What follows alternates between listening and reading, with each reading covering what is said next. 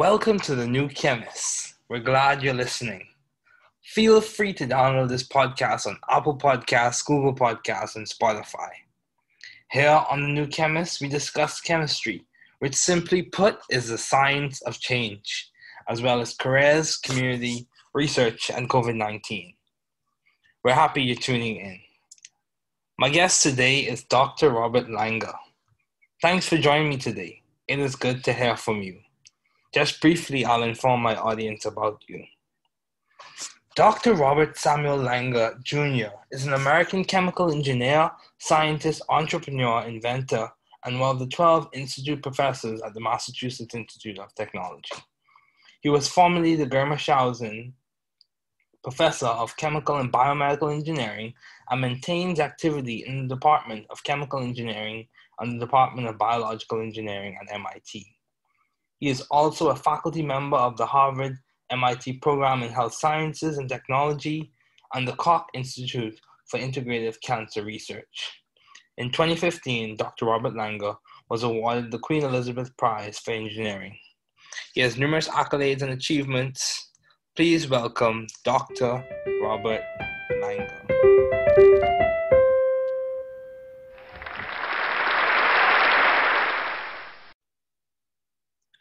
Okay, Dr. Langer, thank you so much for joining me today. It is good to have you here. My pleasure. Yes. Oh. So, what has been some of the most beneficial advice you have received?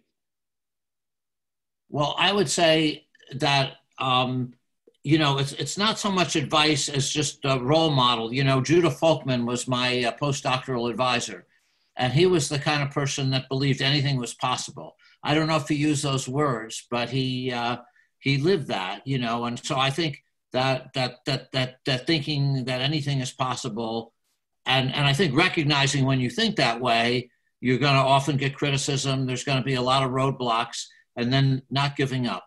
And I think you know. So I mean, he never said it quite that way, but that but that's that's kind of what I learned uh, from him as a mentor to to to dream big dreams and never give up. Oh wow, that's, that's very good. It's very good. Persistence is important. So, uh, do you have any advice for those wanting to pursue the field you are currently working in? Well, what I just said is part of the advice. You know, I okay. think it's important to do things that are transformative and not incremental, but okay. recognizing that if you do do that, you you will run into roadblocks and you will fail sometimes. So, uh, you know, so the important thing is, as you just said, is persistence. Persistence is very important. Yeah, that's true. You know, Dr. Langer, um, I I listened to several of your interviews, and one of the things that stands out to me is that it, your academic path, your academic journey was not easy. You encountered some challenges, and I would I I think it's very commendable that you were able to persist and be successful amidst those challenges. So, in line with your major, why did you choose chemical engineering as a field to major in? Yeah, I would like to tell you that it was really well thought out, but I, I can't say that. You know, initially when I was in high school, my dad and my uh, uh, you know guidance counselor said, "Well, you know, you're good in science and math, so you should become an engineer." So I became an engineer, and uh, you know, and and and then when I was at Cornell as an undergraduate, uh, the course I liked the best and the one I was best at was uh, was was chemistry. So I became a chemical engineer. Okay. Oh wow, wow. So um, I'm glad I did. I think it's been a great profession. Okay. Yeah, I, I would say so too. Um, so in terms of your doctoral studies, is it along the same lines that you chose chemical engineering to do your doctoral studies in, or those things the uh, deciding factors, the things that affected you in your undergraduate years? Well, you know, so I became, I, I, for a long time, I didn't have a very clear idea of what I wanted to do. As an undergraduate, like I say, I majored in chemical engineering for the reasons that I said. As a graduate student, I mean, I, in a way, it was just a continuation of that. I, was, I still was kind of searching for something I wanted to do. And when I was a graduate student, I got involved in a lot of other things too, like helping start a school for poor high school students and things like that, and uh, and, and and developing new chemistry and math curricula. and so uh, it wasn't until my postdoctoral work that I really sort of found a, a, research direction, you know, and, and that was by being in the hospital. I worked in Children's Hospital as a postdoc, and I was really the only engineer there. And as I mentioned, the man I work with, Judah Folkman, he was a great role model, and and I started to think about how I could combine solve medical problems with my chemical engineering background. Okay, yeah, that's that's very that's very good. So um, you mentioned how you started the school, and I remember hearing about the school um, in a previous interview. Um, so my question to you is, why and how did you go about starting that school? Well, actually, I, well, so my interest in teaching started when I was at Cornell because I was a, a teaching assistant, and I really loved that.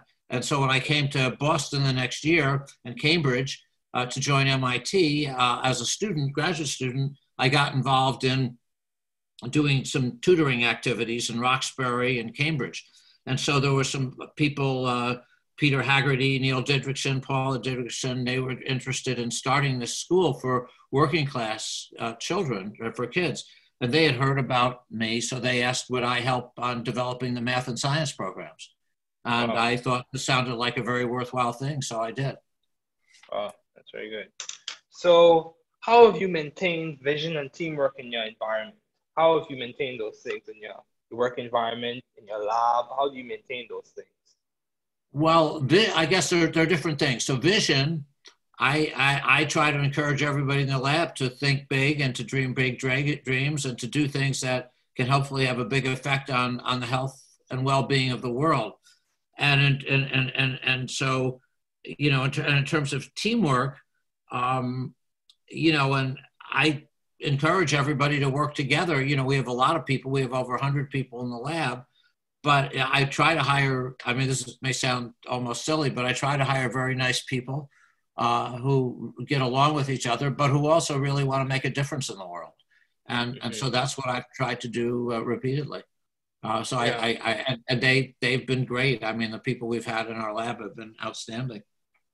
Yeah, that's very true. So, in terms of your success, I think any by any standard of measurement, international, national, um, I think people can all agree that you have been successful as a pioneer in the field. So, what would you say has complemented the most to your success? Would it be mentoring? Would it be networking? Would it be your, your approach to studying or learning or teaching? What would you say has, has been the main driver or, or impetus in which you have been successful? Well, I think to to whatever to the extent that I have been successful, and that may be debatable, but to the extent that I have, you know, I really think it's been the people. I've had wonderful, wonderful people working in the lab, and and they've been great. I, I like to think that uh, they feel like I've treated them well, and that I've encouraged them uh, to to to live their dreams. Um, you know, but really, it's it's having just tremendous people. You know, MIT's been a great place, and we've just had a tremendous uh, number of, of, very, very good students and postdocs in the lab. And, you know, by any measures, it's, it, you know, I think 19 are now in the National Academy of Engineering, I think 16 wow. in the National Academy of Medicine, you know, and they've won all kinds of awards, started companies. I mean, they've been very, very successful. So uh, to me, it's, it's, it's been them. Yeah, it's true. People are important very important. So, given all your responsibilities and accomplishments, how have you or how do you strive to maintain or maintain a balanced life? Well, my wife is very good at, at, at making sure I do. You know, when my children okay. were little, she told me uh, that if I wasn't traveling and uh, that I shouldn't, uh, that I needed to be home by seven every night to spend time with the kids. And when I traveled, I mean, of course, right now I'm not traveling, but when I did travel, certainly when the children were young, I mean, you know, or even at home, I um, I would never be gone for very long. You know, I I, uh, I I kind of learned that that would was important to them. So, like for just to give an example, five years in a row, I had to go to Israel for something like a lecture, an award, or a degree, honorary degree, and all those five times in a row, five different years, I didn't use a hotel. You know, I just flew over. I spent part of the day there, and then I flew right back. Wow. They have a 1 a.m. flight from uh, Tel Aviv to, to New York, so I was able to do that. But but anyhow, that that uh, so I, I never would be gone for very long. Okay, wow, yeah, family is a very important thing, and I, so I would so you would say your family is the basis on which you've been able to keep a balanced life. Well, that and my wife has been very good, Laura. She she tells me what she thinks. So if I did something, if I was probably spending too much time doing other things, she would certainly let me know. Okay, uh, that's good. So, um, in terms of your impactful ideas, what would you say have been your most impactful and effective, effective ideas to date? Well, I think there's been three or four areas. It's hard to, you know, that that uh, that have been uh, important. I guess one has been the work we did with Judah Folkman on isolating the first uh, angiogenesis inhibitors, the first blood vessel inhibitors. You know, and that's led because of work that others had done after that at companies and so forth to many new drugs that would be useful in treating cancer and eye diseases. The second is probably the work on new materials and controlled drug delivery, which also, and you know, that includes nanotechnology, and that's also led to, you know, quite a number of, of, of products um, uh, by different groups again. And finally, would be the idea of uh, that with Jay Vacanti of tissue engineering, you know, where you could combine uh, materials and cells and you know make new tissues and organs whether that be a organ on a chip or a new tissue in the body like artificial skin. Okay okay.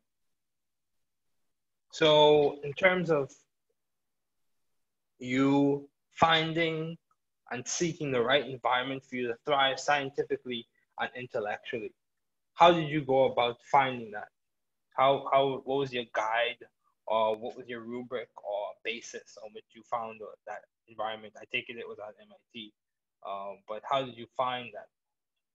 Yeah, well, I mean, so there are different ways. I mean, I, I, I really, I suppose the experience I had at Children's Hospital, uh, that that was really key. Um, and and then MIT, I mean, I you know, that was, I guess, good luck. I, but I, you know, that they hired me and, you know, things worked out there. Ultimately, though, you create your own environment. Really, when you run a lab, right. it's it, it's the you know it's the environment you create for others. You know that ends up makes a difference. That ends up making a difference.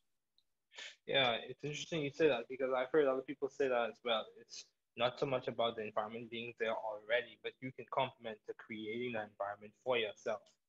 Um, I think that's key. Yes, I agree. I agree with you. Yeah, and which you're able to thrive um, scientifically and intellectually. I heard someone say um, you can almost somewhat bend the environment to your will or complement it, change it. Um, well, you so, can create if you, you you have a big effect on the environment by the way you treat people and the way you, you act as a role model or lack thereof. That's true. That's very true. Your actions do count. So, um, in terms of you being, in terms of you maintaining view of the bigger picture in your career and in your life in general, how have you done that? When you face challenges or obstacles, how have you maintained a view of the bigger picture that kept you going and that kept you persistent? How, how did you do that? Well, I guess that's just me. You know, I'm a very stubborn person. If I believe in something, I just keep trying and trying. I don't give up easily. If I feel something can do some good, if I feel that we've made a finding that's important, you know, I'll I'll do I'll do the best I can. Okay, yeah, that's that's very good. So, Dr. Langer, um, I, you know, I my career path. I'll just speak on my career path thus far. Um, I started off um, in engineering at Georgia Tech, and some things happened, and I transitioned to another institute, and I switched my major to biochemistry.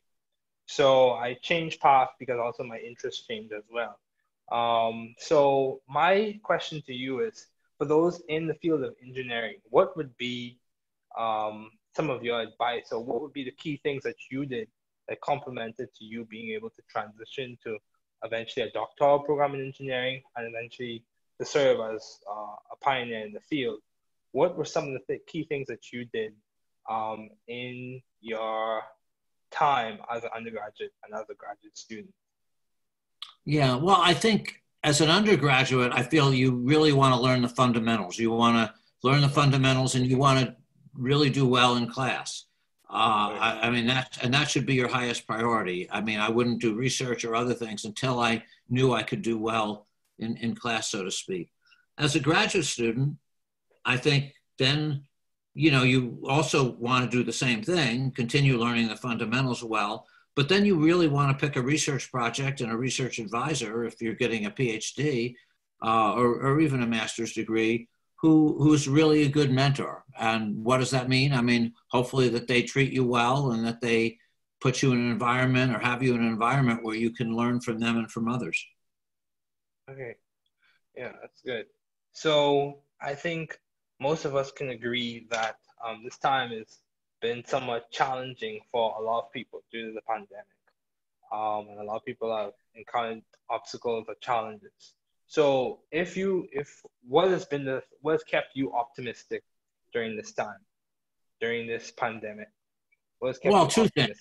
Two, two, two things. One of the things that we're, I've been doing is I've been spending a lot of time trying to fight this pandemic. You know, one of the companies I helped starts Moderna. Moderna has been one of the leading companies in terms of creating the COVID vaccine. You know, so they're now in what's called phase three trials for doing it. And actually, almost every one of the companies that's doing uh, an RNA vaccine, and those are the leading ones in terms of moving forward in the clinic, uses nanoparticles. Uh, you know, which is an area to, to deliver the RNA. And, you know, so that's an area that we've done a lot on. And we're also doing work in the lab on vaccines uh, with masks, uh, creating new masks, creating new ventilators, creating split ventilators. Um, you know, working on uh, nasal sprays that might be able to combat it, working on new blood tests. So I've been, we've been very active in terms of really trying to hopefully make a difference uh, in, in treating COVID. In addition to, you know, even though research slowed down on other things because of the rules at the universities, you know, I think that uh, we continue that research too. And we're working a lot with the Gates Foundation on things that can help the developing world and and just other things that I, I hope will, will be important to the world at some point. And again, I believe in all these things, so we're not going to stop, uh, you know, and so, but all that is, is what we've tried to do. So I, uh, two, two, two more questions. Um, in terms of your work with the COVID-19 pandemic, in terms of all these things you're designing and engineering, have you seen the impact or is it still in the works?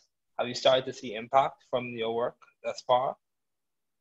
I'd say the answer to that is we've seen some uh, some impact. I mean, so what can I say? The fact that I mean, some of the things that we did actually now over 45 years ago, creating you know small particles that could deliver nucleic acids. I mean, like I say, that's being used by Moderna, Pfizer, uh, many companies. I mean, again, lots of other people contributed too but but we did that early. We we also developed other kinds of nanoparticles. Uh, so and, and, and again, a lot of it's being done by our students uh, and, and, and, and some of these places.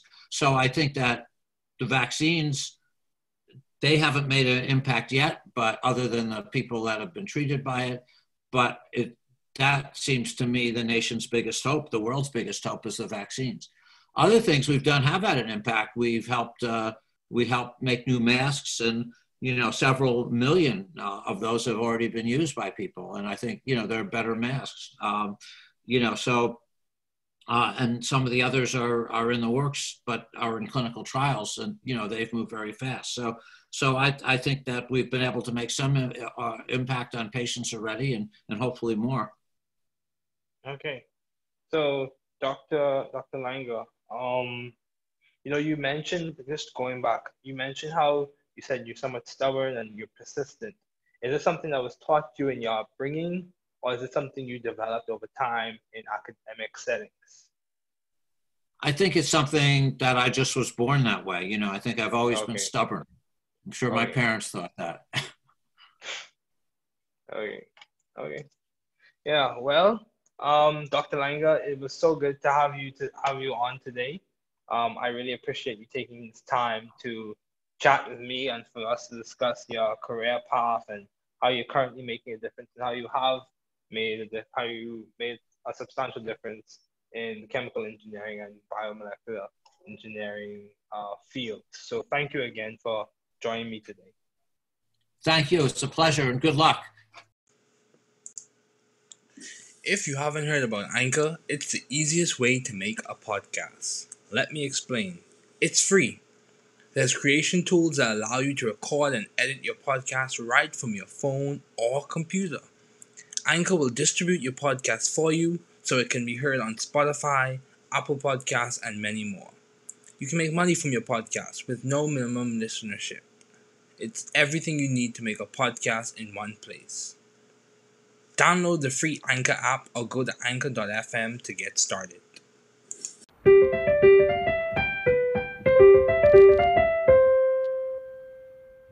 Thanks for listening.